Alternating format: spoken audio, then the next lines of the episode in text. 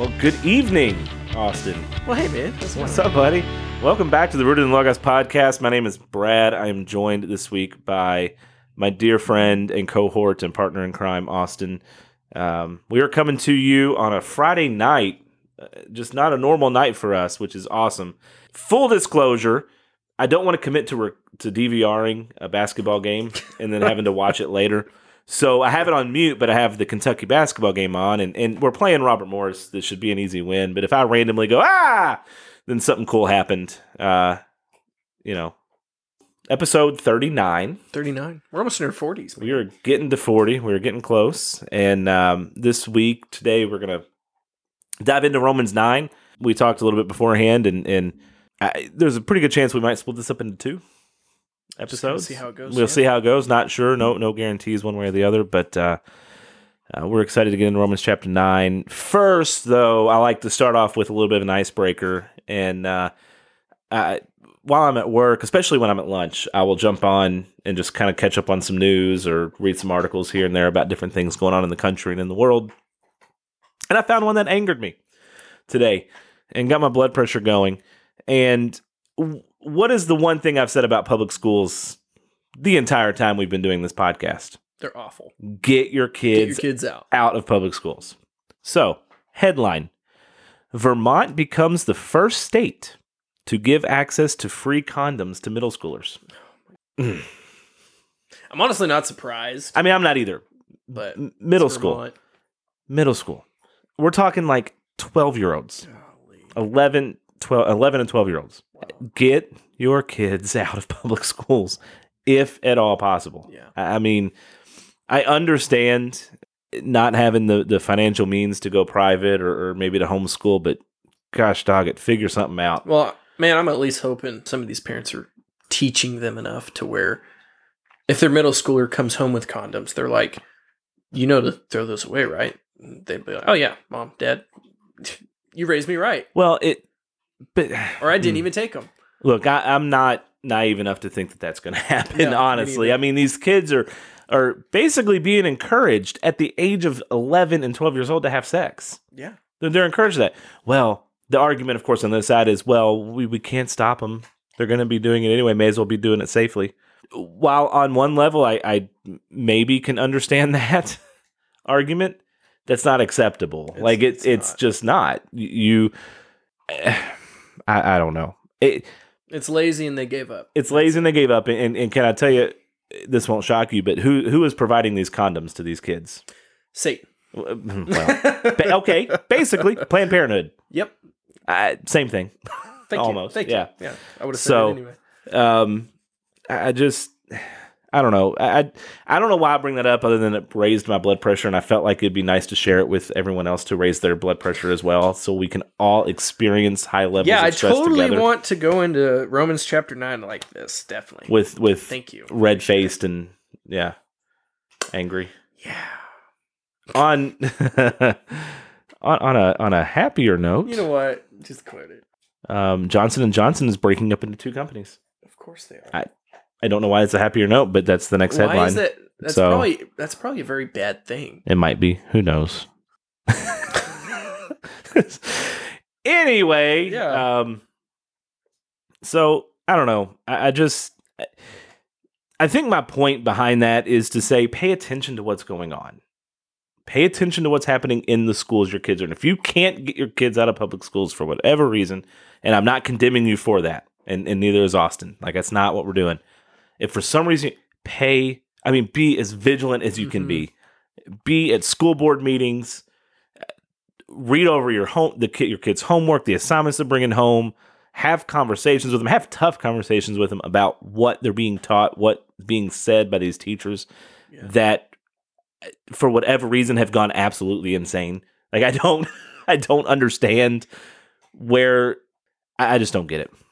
And maybe it's because of the the brainwashing of the of our generation. Maybe I don't know, but I don't feel like our generation is It's pretty bad. it's pretty okay. It's bad.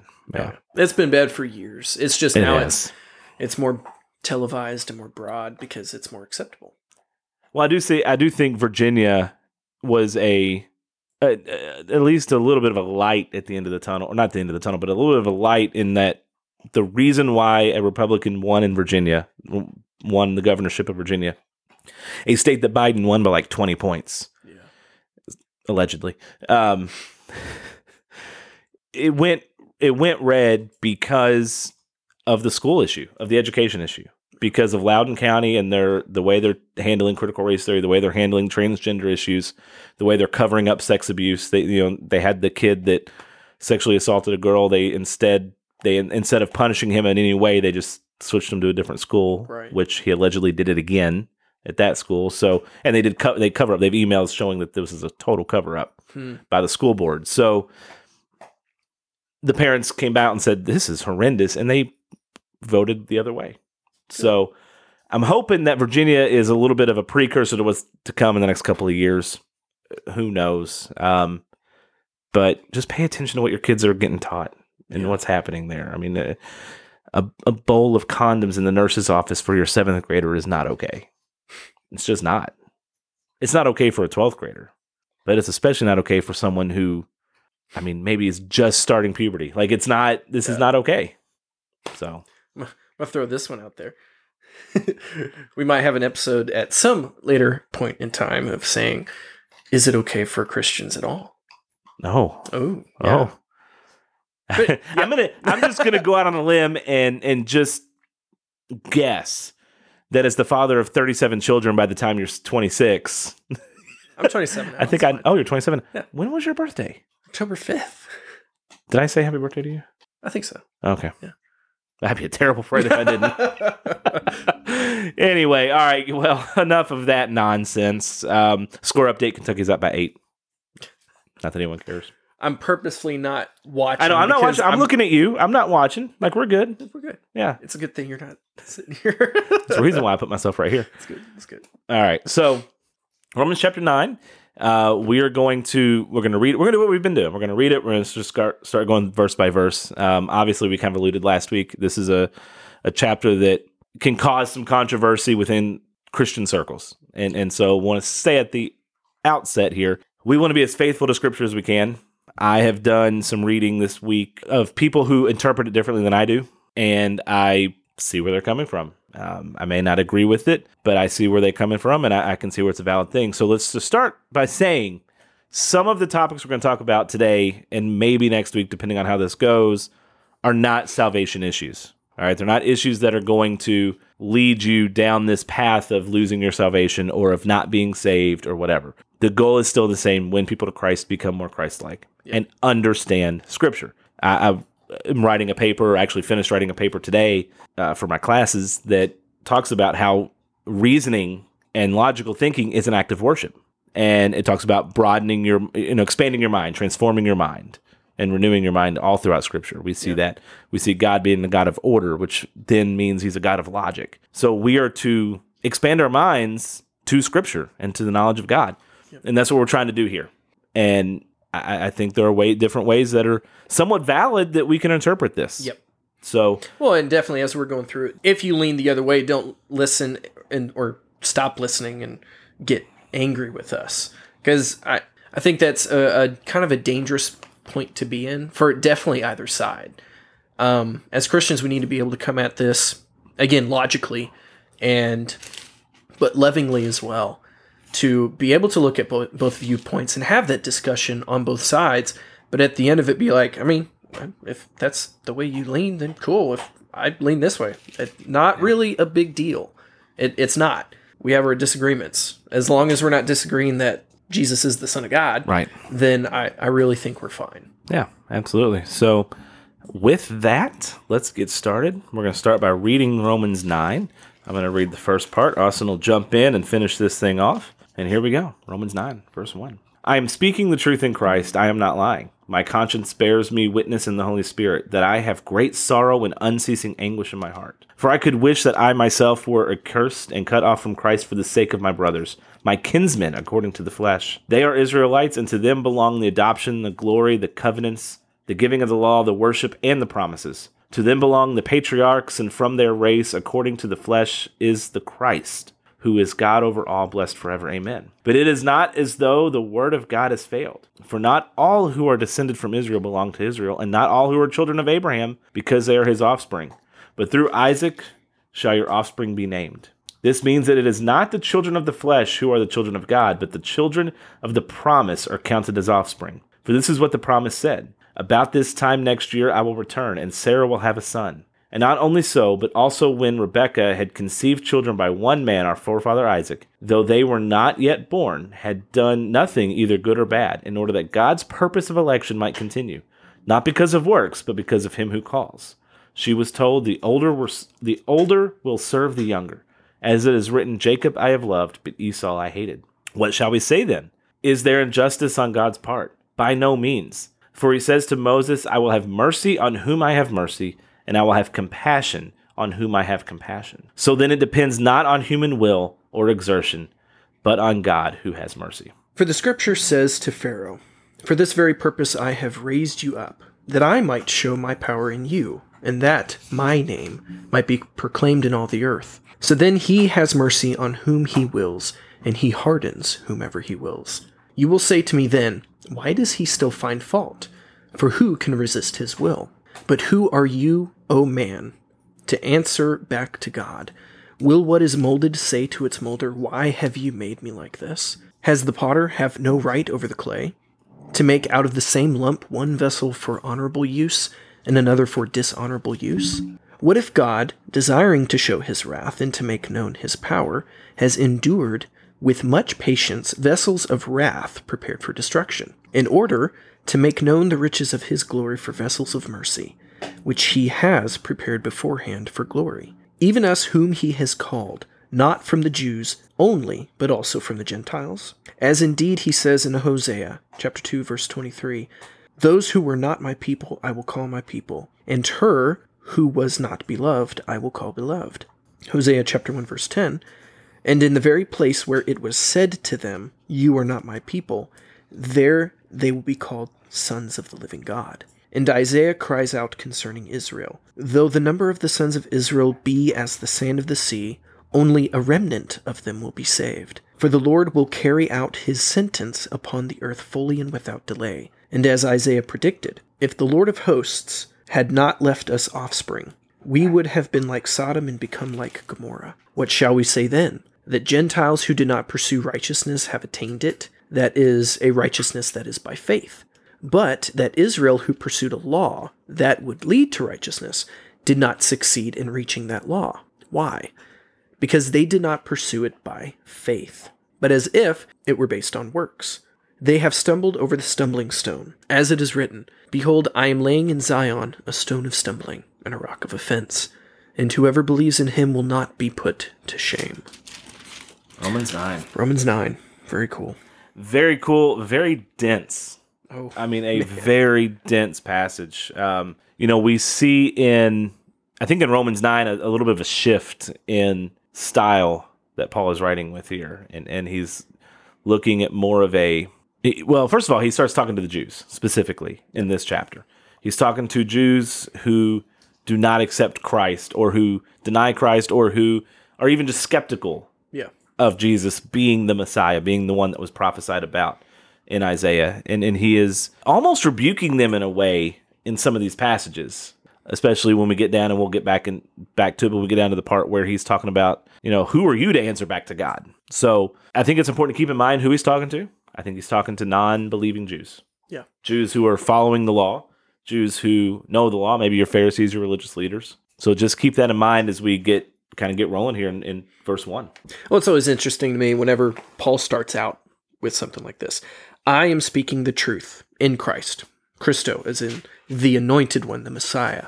I am not lying. So right off the bat, again, he's writing to the the people in Rome, uh, to the church at Rome, and to again either to the Jews that are not believers in Jesus or um, just those who are following the law. He's saying, I am speaking the truth in the Messiah.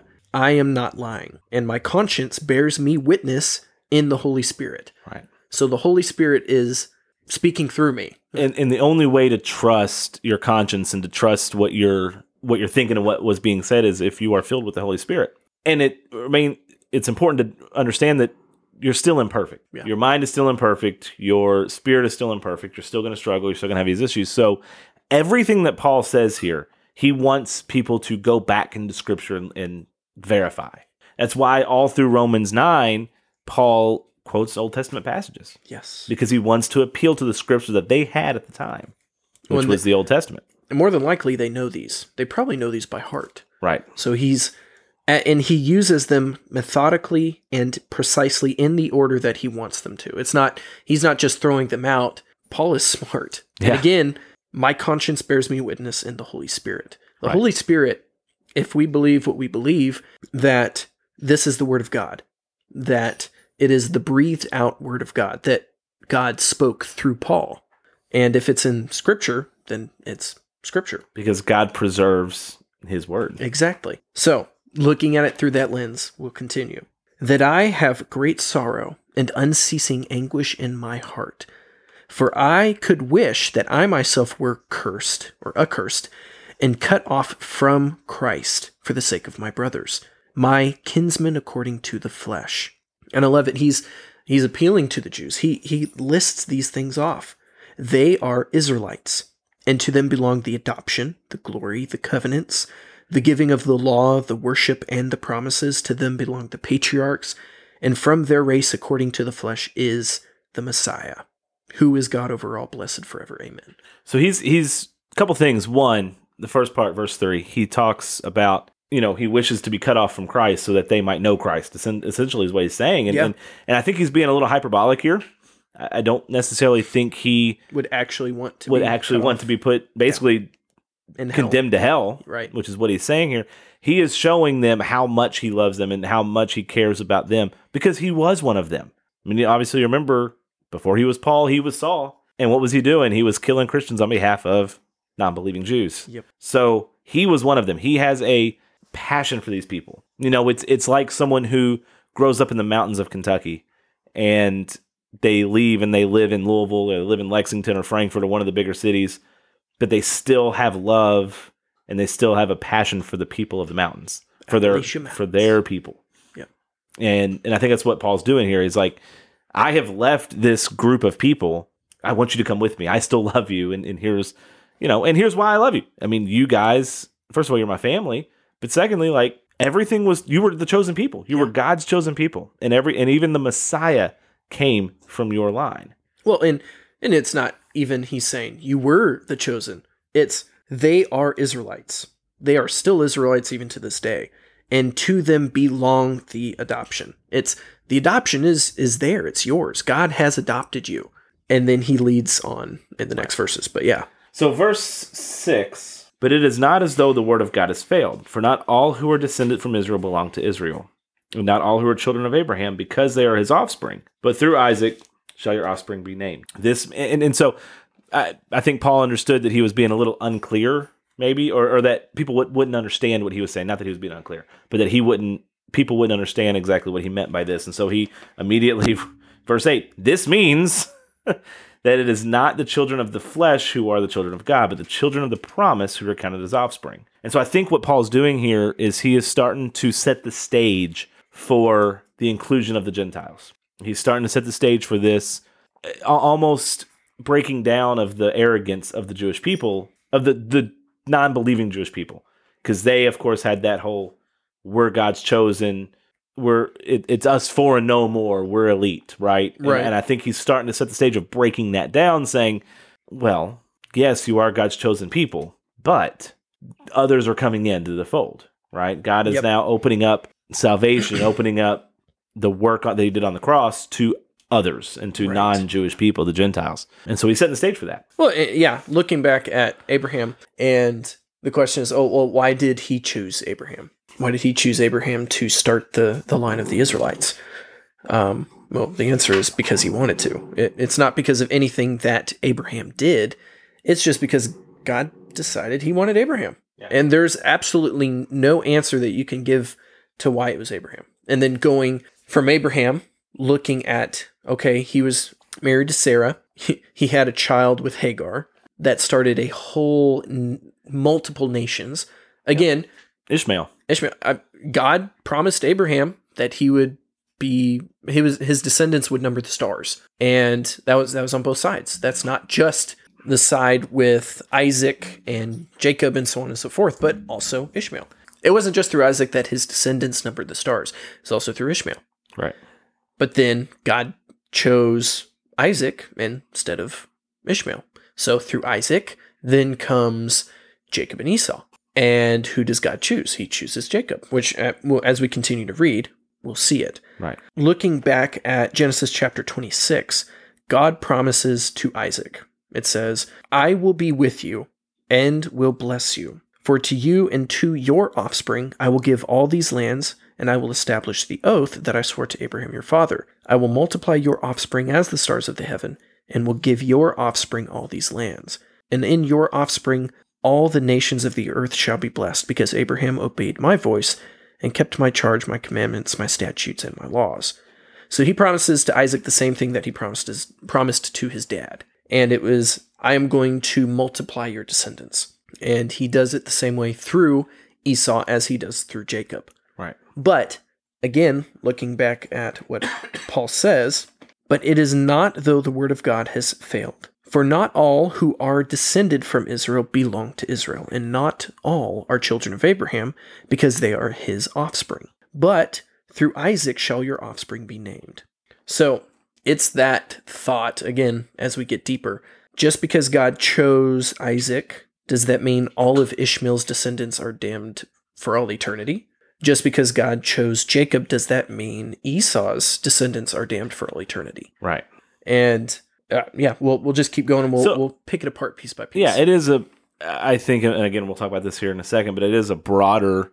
I think a broader statement than just the individual person. I think it does mean the individual person, but I also think there is an argument to be had that it, it is talking about the nations. the nations and, and Ishmael and his descendants and Esau and the Mo, uh, Edomites, Edomites. sorry, Edomites and, and those descendants. Because again, like you said, between those four people, that is an infinite amount of descendants. oh my goodness. I mean, it's it's innumerable at this point. So it doesn't mean that if you are a descendant of Ishmael or descendant of, of Esau that you are condemned to hell forever. That's not what it means. I think there are people who would claim that that's what that means, and I just don't see that. I don't see it. Yeah. Well, nowhere nowhere in scripture does it say that, especially in the Old Testament, that well God chose them and so the rest were damned for all eternity. Well, I, I mean, all, all throughout Scripture, you have Gentiles, non-Jews, non-chosen Yeah. people making an impact. Yep.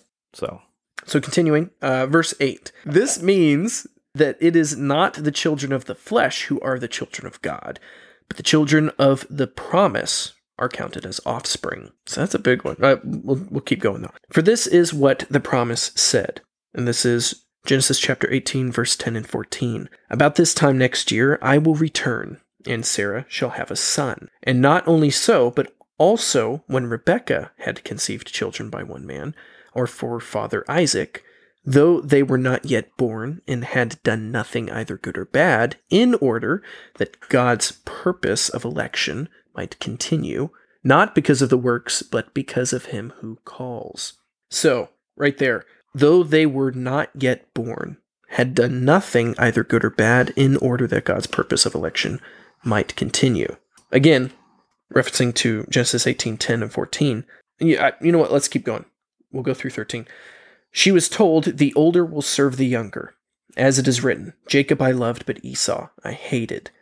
Now, Jacob I loved, Esau I hated. That was taken out of Malachi chapter 1, verse 2 and 3. So, Paul is referencing scripture from before Jacob and Esau were even born to about fifteen hundred years. 1500 years after they were dead. Yeah. Yeah. And um again there's that side of it they're looking at jacob and esau as oh well they're not talking about actually jacob and esau. They're talking about their descendants. It's like eh, yeah i can i can see that. But for me it would make sense for him to say israel and edom instead of jacob and esau Right. because he's talking about Jacob and Esau. Uh, In Genesis, he's talking about Jacob and Esau before they were born, and right here he's talking about them. Um, now, looking at, but Esau I hated. So if you go back to the Old Testament, if you go back to Malachi, if you go back, whenever the Hebrew word for hated is translated, it is not less loved. It is truly unloved. Like at that time when he says Esau I hated, it means he was unloved. And but it was hated as in past tense. It's not I hate Esau. It is I hated Esau. And so as I'm reading through this, the New Testament in Greek, whenever the Greek word hated is translated, it is less loved. So when Jesus says, if you do not hate your mother and father or your your siblings, your significant other, whatever, then you cannot follow me. In Greek, it is if you do not love them less and love me Right. more, then you cannot follow me to the fullest. But in Hebrew, it is unloved, as in no love at all, which is crazy to think that God could do that. But again, He's God, Right. and we can't fully understand this stuff. Yeah, it, it's it's tough, and and this is, I would argue, probably one of the more contested passages of scripture yeah, within the Christian circle. Okay, it it you have one side that will say that this shows that God chose who will be saved, who will not be saved from the foundation of the earth. God chose it. Others say God didn't choose this; He knew it beforehand. Like He has that helicopter view of time, and He ultimately knows who is going to be saved and not be saved. And, and it's I understand where both sides come from. I think most people that listen to us regularly know where I where I lean. They they know kind of where I end up falling on the side of the argument. Um, I do fall on the more on the side that's more aligned with election, a- and that God before the foundation of the earth chose those who will be saved, those who will not be saved. I, I use the verses that we're about to read to, to support that because I don't know how else to reconcile this chapter with with, with salvation yeah, and specifically verse 16 which we'll get to here in a minute. But i also understand that that is that's really hard to wrap our minds around. Yeah. and that becomes a very contentious issue because it almost sounds like well god's unjust. God that's not fair. It's not fair that he won't allow certain people into heaven. And he chose that before they were born. And that he decided from the beginning from the foundations of this earth that Joe Blow isn't going to be saved, but Jane Doe is. Like it, it doesn't seem fair. It doesn't seem right. I understand that, and for the longest time, that was my emotions behind it too, because I was thinking emotionally with this topic. It's hard. I'm also not even saying I'm 100% convinced I'm right. okay, so I don't want you to hear me saying that I am dogmatic about this. I'm open to discussion. I'm open to people presenting scripture. But ultimately, and Austin, you said this best, we may not ever understand it. Maybe we're not supposed to. and that's me. It's the way I put it is I don't know. I I really don't. I read scripture and I, I have an idea, but again, every time I go through this, I'm like, all right, Lord, I have my human understanding, which I know is just garbage. All right. For forgive me and give me your understanding. Because as Paul would say in Corinthians, you know, what gives us understanding of scripture is the Holy Spirit. And knowing that this is such a divisive topic, that you have people on that side, on the other side, that are so, they are so convinced that that is the right answer. I'm like, for me, that's proof that shows we can't understand. That there are so ma- many other things through scripture that we can, both sides, we can come together and say, oh, yeah, of course that says that. But this topic, we're so divided. For me, that's proof saying we don't actually know. And that is okay Right. again this i don't think it's a salvation issue i mean if if you think you can lose your salvation that's between you and god that's that's not me. I i believe that i'm secure in my faith. I believe that um that i've been chosen that god has foreordained and predestined me but that's me. I i can't i can't speak for anybody else. And and let, let, us Well- go off let's go off on this tangent for just a second because I, I think it's important that we also emphasize the fact that this is not a arrogant thing. This is not i come at this with as much humility as i can and i fully recognize that whether i'm chosen or whether i chose him i am not worthy of his grace doesn't matter if i chose him or he chose me i'm not worthy Yeah. and, and the fact that i am able to have this relationship with him is astounding and I want others to experience that as well. Yeah. I don't know. It. Let's just say, let's play both sides here for just. I'm Yeah, sorry. I'm going. We're going on a, a little tangent, but that's okay. that's why we said this might be break broken Yeah. up into two So let's take the you choose God, he doesn't choose you angle, and let's apply it to evangelism. Yeah. If you understand that you don't deserve the grace that you've received, and you understand that Jesus is the only way to experience life in its fullest and the only way to get to heaven and to bypass eternity, we need to be so passionate about evangelism and so passionate about bringing others to Christ because they need to experience the love that we have felt and the grace that we've experienced. Yes. Flip it to the other side.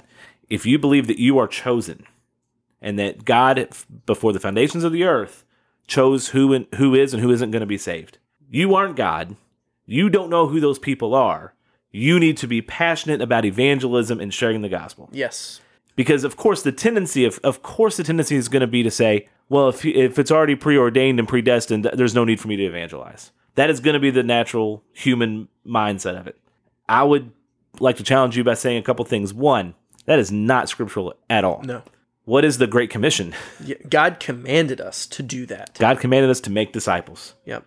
he commanded us to preach the gospel to have a defense. 1 peter 3.15 the whole reason why we're doing this this podcast is to have a defense and to be ready to to talk about the gospel in a way that is understandable and logical and makes sense and helps others see the gospel. Yes. That's what we're called to do.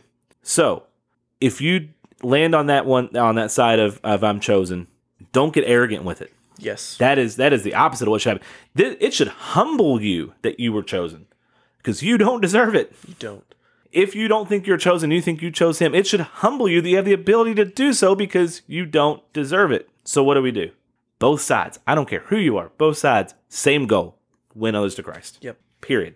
That that right there ends the debate. I think It's yeah. to, it- to- on some level. well, it's and it ends the debate of what is more important or which side is more true, and it ends the debate of it doesn't matter. Doesn't matter.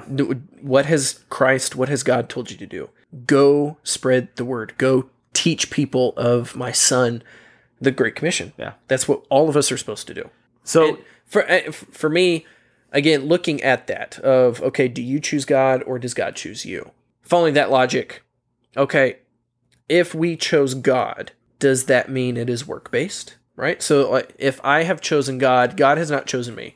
I, it's something I have done. Going on the other side of if God has chosen me, it is bit, I have done nothing.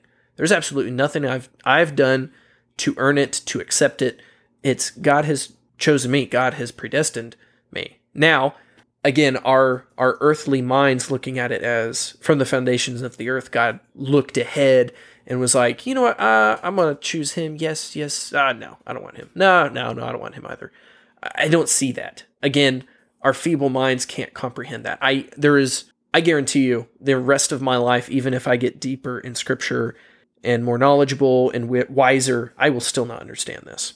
And i one of the things I like John MacArthur when he says it is this is one of my most studied topics for the past 50 years I've been in ministry and I still don't understand. Right. And I'm like that's it yeah. that's it because we can't and we we have our inclinations again both sides but we always have to come back to okay what does scripture say to what we're supposed to do and he has commissioned us and commanded us to go out into the world preaching the gospel Right. and that's what we have to do Yeah. And and couple that with the question, well then why talk about it? Why study it? Well, it's in scripture. yeah These passages are here for a reason. And we and again I, I've been writing about this this week and, and doing some studying for school this week on this.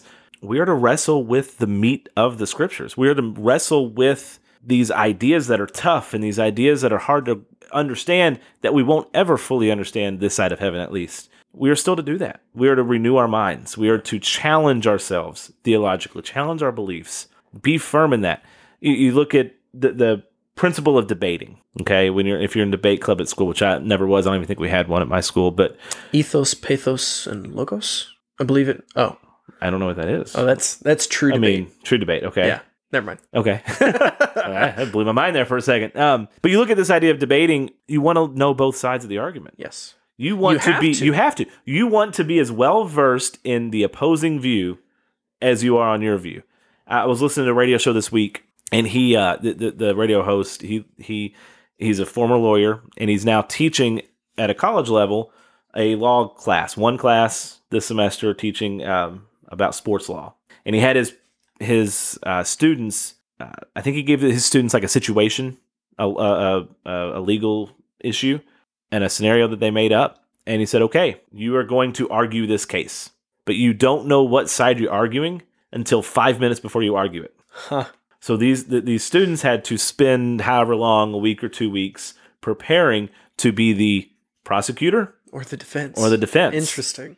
And you don't know which one you are until you get there, and five minutes before you present.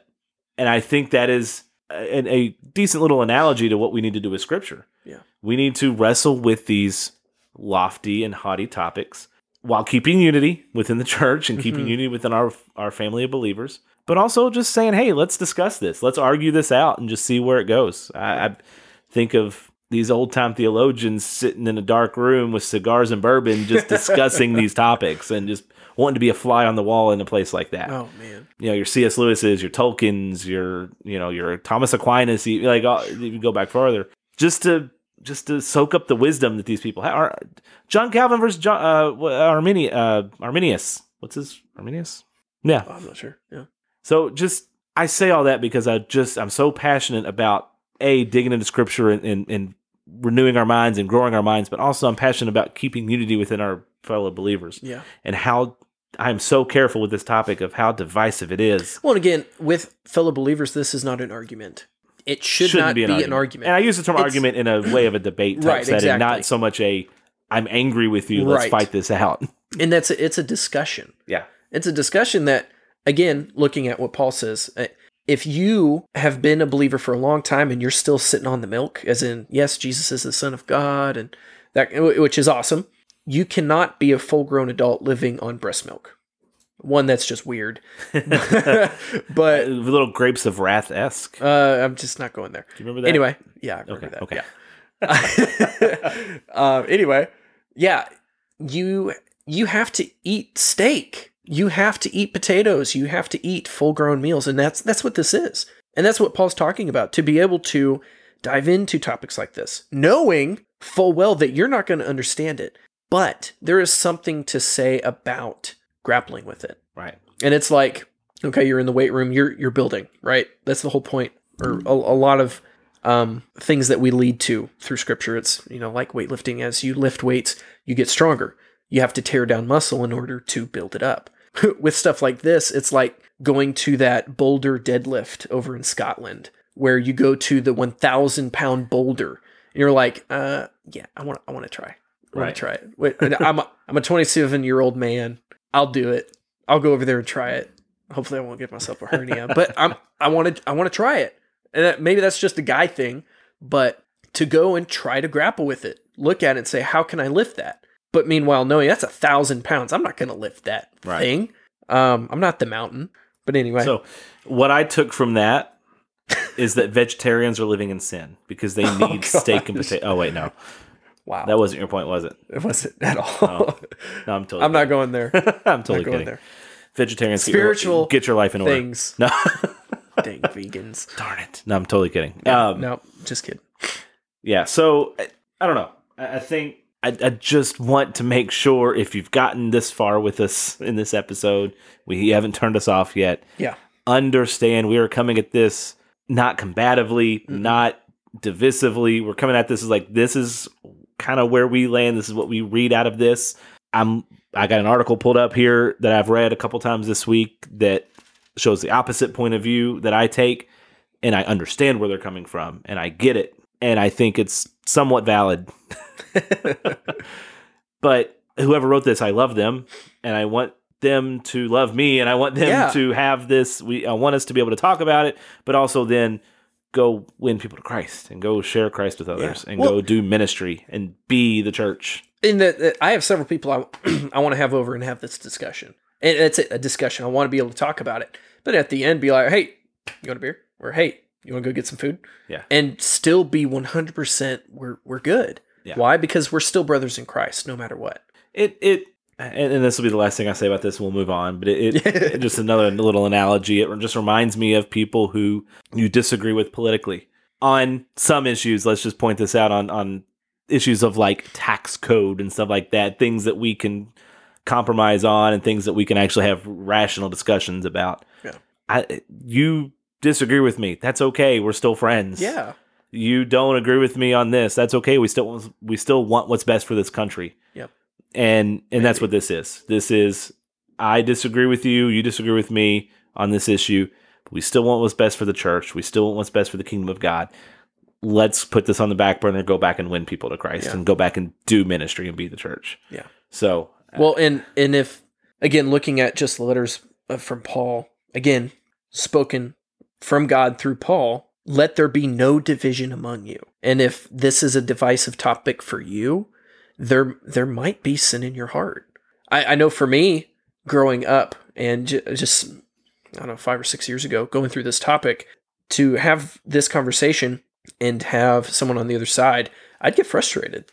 Oh yeah. And for me, it was more so uh, I don't think I knew enough. So therefore, I couldn't actually convey what I was thinking or what I was believing. So I would be getting frustrated and I'd have, have to take a step back. Um, I've, I've grown a lot since then. I'm, and I'm able to come at it and be like, all right, this cannot divide us. We need to be able to talk about this and at the end of it, still be brothers in Christ, still be sisters in Christ. And it's very important that we do that. because I don't think on the surface either side is heretical. On the surface, I, I do think they're Well, on because both there's scripture leading to both. exactly, but I do think on both sides, on both sides, on the on on the election side and on the non-election side, I do think there are aspects that can be taken and turned heretical. Legitimately, I think there are there are things on both sides, arguments on both sides, points on both sides that can be taken, twisted, turned heretical. Yes. So De- yeah, definitely. if you would label yourself as a five point Calvinist, I don't think on the surface you're heretical. If you would label yourself as a staunch Arminianist, I don't think on the surface you're heretical. I think you can take some of those points, twist them, and make them heretical. yes. I think that's when you get into some danger. Uh, Just like, again, politically, right and left, extreme right, just as crazy as extreme left, right? And just as wrong as the other one, even though they're opposing views. So I, I just think we have to, again, remember that we're still the body. we're of still the Christ. body of Christ. Yep. We are still exactly the bride, and we're still brothers and sisters, and we have to, we have to be okay with that. Yeah. Yeah. So we I think we left off on verse 14. Uh, Jacob and Esau. I want to. Yeah, I want to. I want to go back to Jacob. oh, and do you? Esau. Okay, let's go. Verse 12 She was told, The older will serve the younger. As it is written, Jacob I loved, Esau I hated. What shall we say then? Is there injustice on God's part? By no means. So, real quick, I want to jump jump back to Genesis chapter 27. This is where Isaac is blessing Jacob, and then Isaac blesses Esau with whatever's left, whatever's left of any blessing. So, his blessing of Jacob says, May God give you of the dew of heaven and of the fatness of the earth, and plenty of grain and wine. Let peoples serve you, and nations bow down to you. Be Lord over your brothers, and may your mother's sons bow down to you. Cursed be everyone who curses you, and blessed be everyone who blesses you. All right, so that's Jacob's blessing. This is Esau's blessing. Then Isaac his father answered and said to him, Behold, away from the fatness of the earth shall your dwelling be, and away from the dew of heaven on high. By your sword you shall live, and you shall serve your brother.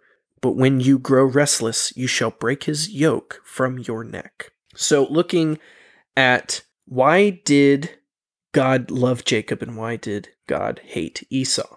Again, I'm reading this as he's talking about Jacob, he's talking about Esau. There might be a contingent for Israel, the descendants of Jacob, and Edom, the descendants of Esau. But again, I hated Esau, past tense. It's not I still hate him, as in I still hate Edom. What did Esau do? He sold his birthright for, for soup. Yep. For a bowl of soup, he sold his birthright. And I don't think God quite liked that very much. there, there, from what going back and reading the story of Jacob and Esau, there wasn't really a whole lot that Esau did besides selling his birthright and then wanting to kill Jacob, which he he hated Jacob in his heart. He wanted to kill him and said, "I will kill my brother." That's why their mother went to Jacob and said, "You need to go. You need to run."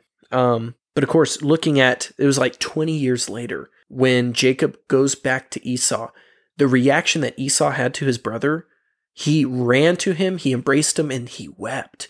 They both wept. He missed his brother. And for me, that's a telltale sign that he forgave him. at some point within the past 20 years, either even if it was the day beforehand, Esau forgave his brother. So again, reading this as a whole, that Paul was very meticulous in what he was in what scripture he was using, that he's not just talking about the descendants, he's talking about Jacob and Esau. And there was forgiveness in Esau towards his brother Jacob. So I I do not see that, you know, Esau and his descendants were eternally damned Right. all the way up until Jesus. So even with the Gentiles, um, I don't see anything that supports that. So anyway, going on, verse 14. What shall we say then? Is there injustice on God's part? By no means. For he says to Moses, I will have mercy on whom I have mercy, and I will have compassion on whom I have compassion. So then it depends not on human will or exertion, but on God who has mercy Yeah. dude this this is immense like it is and when we say dense it's not like dude you're dense man it's this is heavy It's heavy stuff. yeah It is the clearest, one of the clearest parts of Scripture that talks or that, that says that we can't do anything to earn our salvation. One of the clearest parts. I mean, you have you have you know it's by grace, not through works, lest any man should boast. You have all these other verses that say it, but this is saying it is not on human will or exertion. There is nothing that we can do to earn this, and nothing we can do to to to get it, to gain it, to attain it. Yeah. So again, it just the way I read it, the way I see it, there's no way we can choose to earn our salvation. We can choose salvation. There's no way we can do it because here it's not by human will or exertion. yeah i will God- have mercy on whom i have mercy Exactly. i will have compassion on whom i have compassion Now, flip that around. The other side of the argument, I'm going to actually read a little bit from this because I do want to be fair and, and want to point some of this out. So, Paul cites Exodus to show that God is free to give grace however he sees fit. The context for Exodus 33 is God revealing himself to Moses. So, why does he cite this passage? First, both phrases speak of God's love, not his justice. Second, this does not refer to salvation for Moses. In its original Old Testament context, Exodus 33 is not about Moses going to heaven or hell. It's about Moses seeing the glory of God. Third, God gave these words to Moses in the midst of Jewish people's idolatry. Israel's unfaithfulness with the golden calf did not stop God from bringing about his promise. This further drives home Paul's main point that righteousness of a nation is not the basis of God's election for salvation or for his service. The Gentiles were far less righteous than the Jews, but God was able to show mercy on the Gentiles in the present, just as he had shown mercy to the Jewish people at the golden calf incident. So it's basically just saying this argument, this line of argument is basically saying that, you know, in the midst of our sin, in the midst of us letting God down, in the midst of us doing things that are, you know, opposed to his standards, he still is able to show us mercy. Yeah. And so I understand that i get that and I get it and I'm with it, but I just can't reconcile the Well- just the whole context of this passage. for me as i read this it's not oh well this makes me totally lean this way for me i read it and i'm like this is god saying i don't care what you think on either left or right side i'm going to do what i want and Yeah. other scripture says we do we do not know the mind of god who Right. knows the mind of god Exactly. the spirit Yeah. and it says i will have mercy on whom i have mercy this is something that we will never know Right. until we reach perfection. And then I, I, I believe we will. All all things will be given to us. and I think both sides of this argument are gonna be like, well, we were dumb. well, we were stupid. Yeah. Well, because then I, I read stuff like so first Timothy chapter four or chapter two, verse three through four. This is good and it is pleasing in the sight of God our Savior, who desires all people to be saved and come to the knowledge of the truth. So, okay, looking at the logic of if we were chosen, okay, predestined, all of us were prede- chosen, and those who were not chosen, bummer. If he desired all to be saved, then why were we not all saved? So that leans towards the, oh, well, we chose him. But then it goes back in the circle of, well, if we chose him, then it was then we did something. we did something. Yeah, we did something and to earn we, it. And it goes back to no, we we did nothing. There's nothing we can do to earn it. It's freely given. And then I have a headache and take a drink and go to bed. Exactly. Like- and I, I honestly Yeah. think that is the Holy Spirit within us saying, Oh, my child. I love that you're grappling with these things, but go to bed. right. Yeah. That's exactly right. Because right, right then you just it gave me a headache. Like I Uh, yeah. And that's it. Yeah. That's that's been Emily and I. That's been Emily and I when I gearing up for this. Uh, even ver, uh, chapter eight and chapter nine. Uh, Emily and I just going back and forth, playing that. I, I hate the word, but devil's advocate. Right. and just and that's it. We go in circles. We go in circles upon circles, and we get to the point where man, our heads hurt. And for me, that just goes to prove that this is so beyond our physical, natural, spiritual limitations that only God the Father, God the Son, God the Holy Spirit can understand this. and, I think it's um, a simplistic way of saying this is actually what Paul says. He says, he continues in, in verse 17 For the scripture says to Pharaoh, For this very purpose I have raised you up, that I might show my power in you, and that my name might be proclaimed in all the earth. So then he has mercy on whomever he wills, and he hardens whomever he wills. You can almost just leave it there Yeah. and say, you know what? God does what he wants. And and we're gonna see here in a couple seconds, you know. Well, let's take that rabbit trail real quick. Okay, let's do that. Again, not wanting to go on too many of these, but again, it's our show, so we can do that. Do what we want. So looking at Pharaoh, it says, for the scripture says, Pharaoh, for this very purpose I have raised you up. This is Exodus chapter 9, verse 16. For this very purpose, God raised Pharaoh, put him in power in Egypt at this time, at this place, for this specific reason. right. So, did God make Pharaoh to devote him to destruction? I have no idea. Right. Because, okay, following that logic, let's go back to the beginning. God created Lucifer. What happened? Lucifer rebelled. He was cast down to earth. Why was he cast down to earth? Of all of the other worlds in the universe, he was put Right. on earth. And, eh, and it's like, well, so God created Lucifer to be kicked out of heaven. And for th- this kind of stuff, it's it, as Christians, I think it's good to grapple with, but definitely for young Christians, it, it, it could be dangerous Right. because following that compass of, okay, why did he place him down? And then why did he put the tree of knowledge of good and evil in the garden? Why did he give him a choice? Why did he give them the choice? Even though, okay, if it was predestined that they were to eat the fruit and sin, like why would he do that? Those are all questions again, as as very strong believers, I think it I think it's pretty cool to grapple with. But as as someone who has not been in the faith long, I would encourage you not to. But the answer is going back to this. I will have mercy on whom I have mercy, and I will have compassion on whom I have compassion. It is according to God's will, not ours. and it's it's soli deo gloria. Yes. It's for the glory of God alone. It is his sovereign will. What what happens through his so through Pharaoh. Pharaoh says, "No, I will not let let, let you go."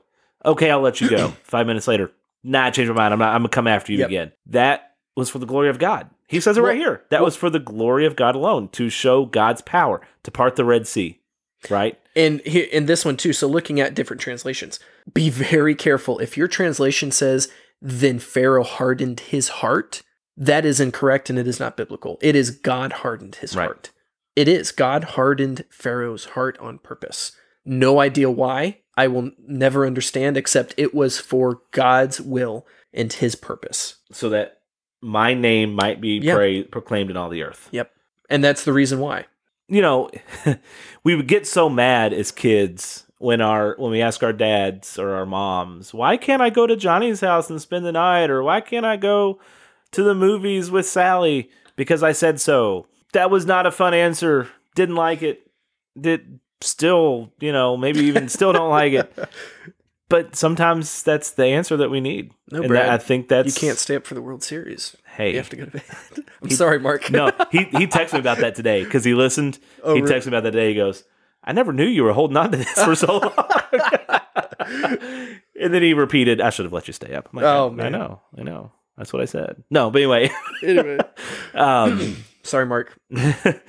but th- this is God's because I said so, right? I mean, it it His ways are not our ways. His thoughts are not our thoughts. He is too big and too vast and too eternal for us to wrap our minds around. We're not. We don't know why. We don't know why. We don't know why. and Other- we won't other know this than- side of other than for his glory to Yes. proclaim his name. That's the only it's the only reason we're given. And you know what? That has to be enough it has. That's where faith comes in. because he is God, we are not.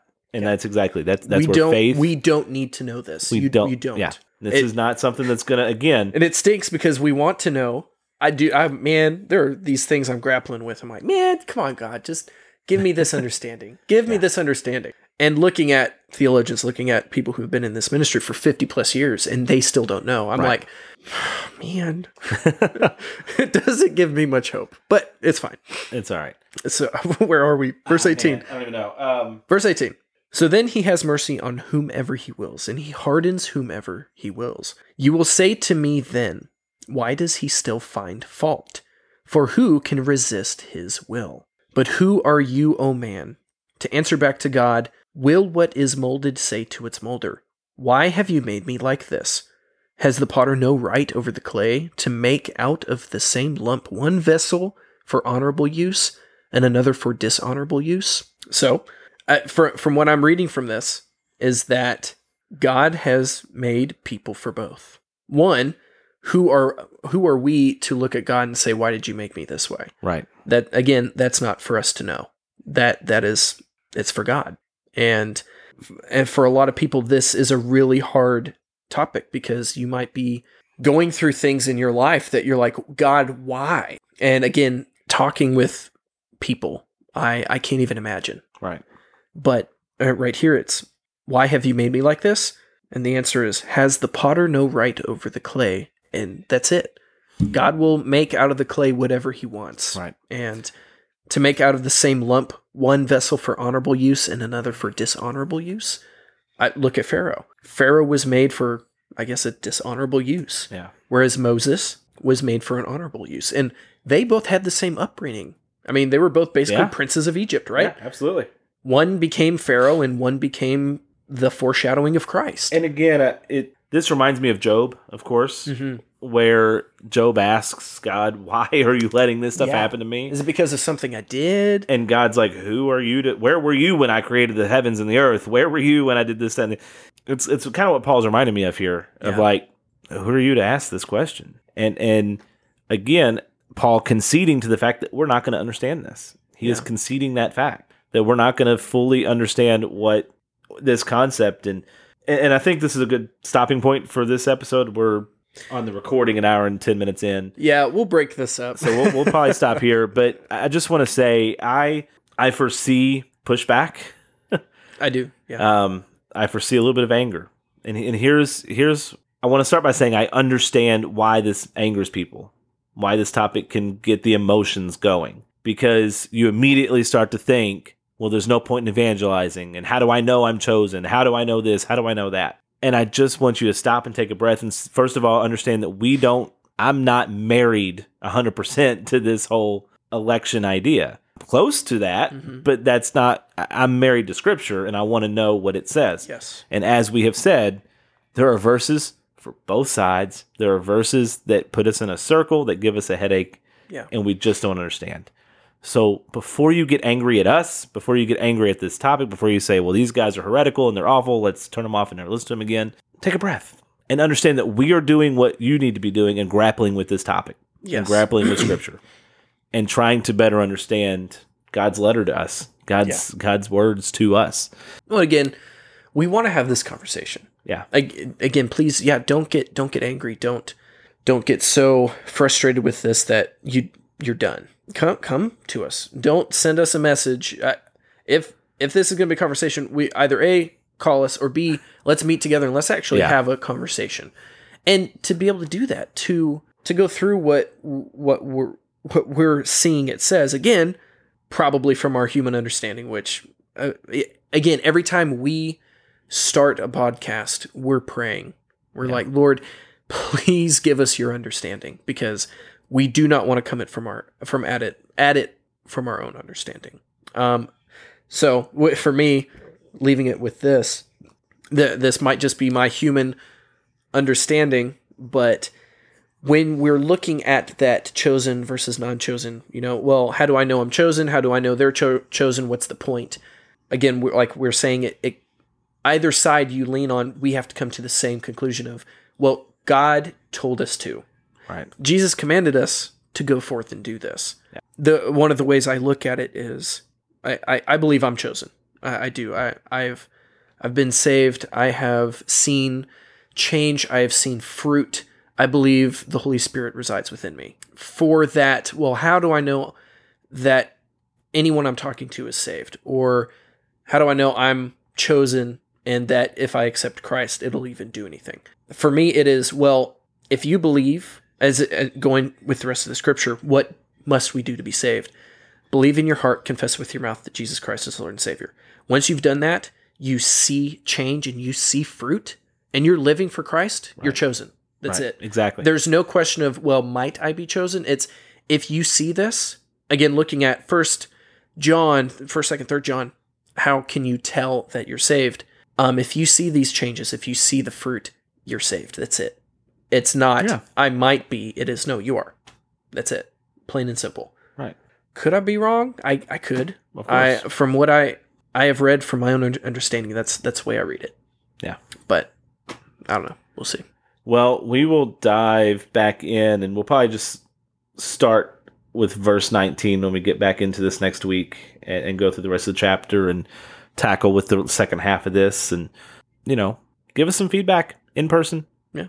Or, you know, you Or even if you leave a message on Facebook, say, "Hey, I don't really agree, but either if you think our whole presentation was awful, then yeah, let us know about that too."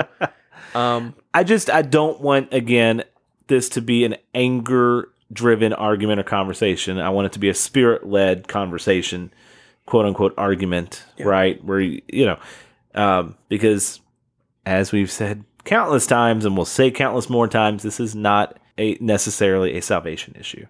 This is a digging in deep to the Word of God and wrestling with something that we're never going to understand fully this side of heaven. So keep that in mind this week as you're listening to this or as you finish listening to this, guys, because you know this is kind of the end of it uh, for today. but keep that in mind and and just you know c- be open minded, be open to the Spirit, be open to Christ, be open to Scripture. yes, open-minded to Scripture, Yes, no, nothing else, Right. not not to the world, not to even us. not to even us. Do the Berean method. Go through, read it, and I I'd encourage you step out of your comfort zone. I mean, if you listen to someone, uh, a theologian or a pastor that you're used to, and they they believe the same thing you believe, I mean that's great. But like for me, a uh, big one is John MacArthur. I struggle with some of the things he he says, so I I go to other things. I Yeah. uh, other commentaries, uh, Alistair Begg, a plethora of others and I look at all of it, and that's what we have to do. Right. Yeah, absolutely. So thank you guys for your support, for thank listening. We love you guys. We, we're praying for you. Let us know how we can pray for you if you need any prayers.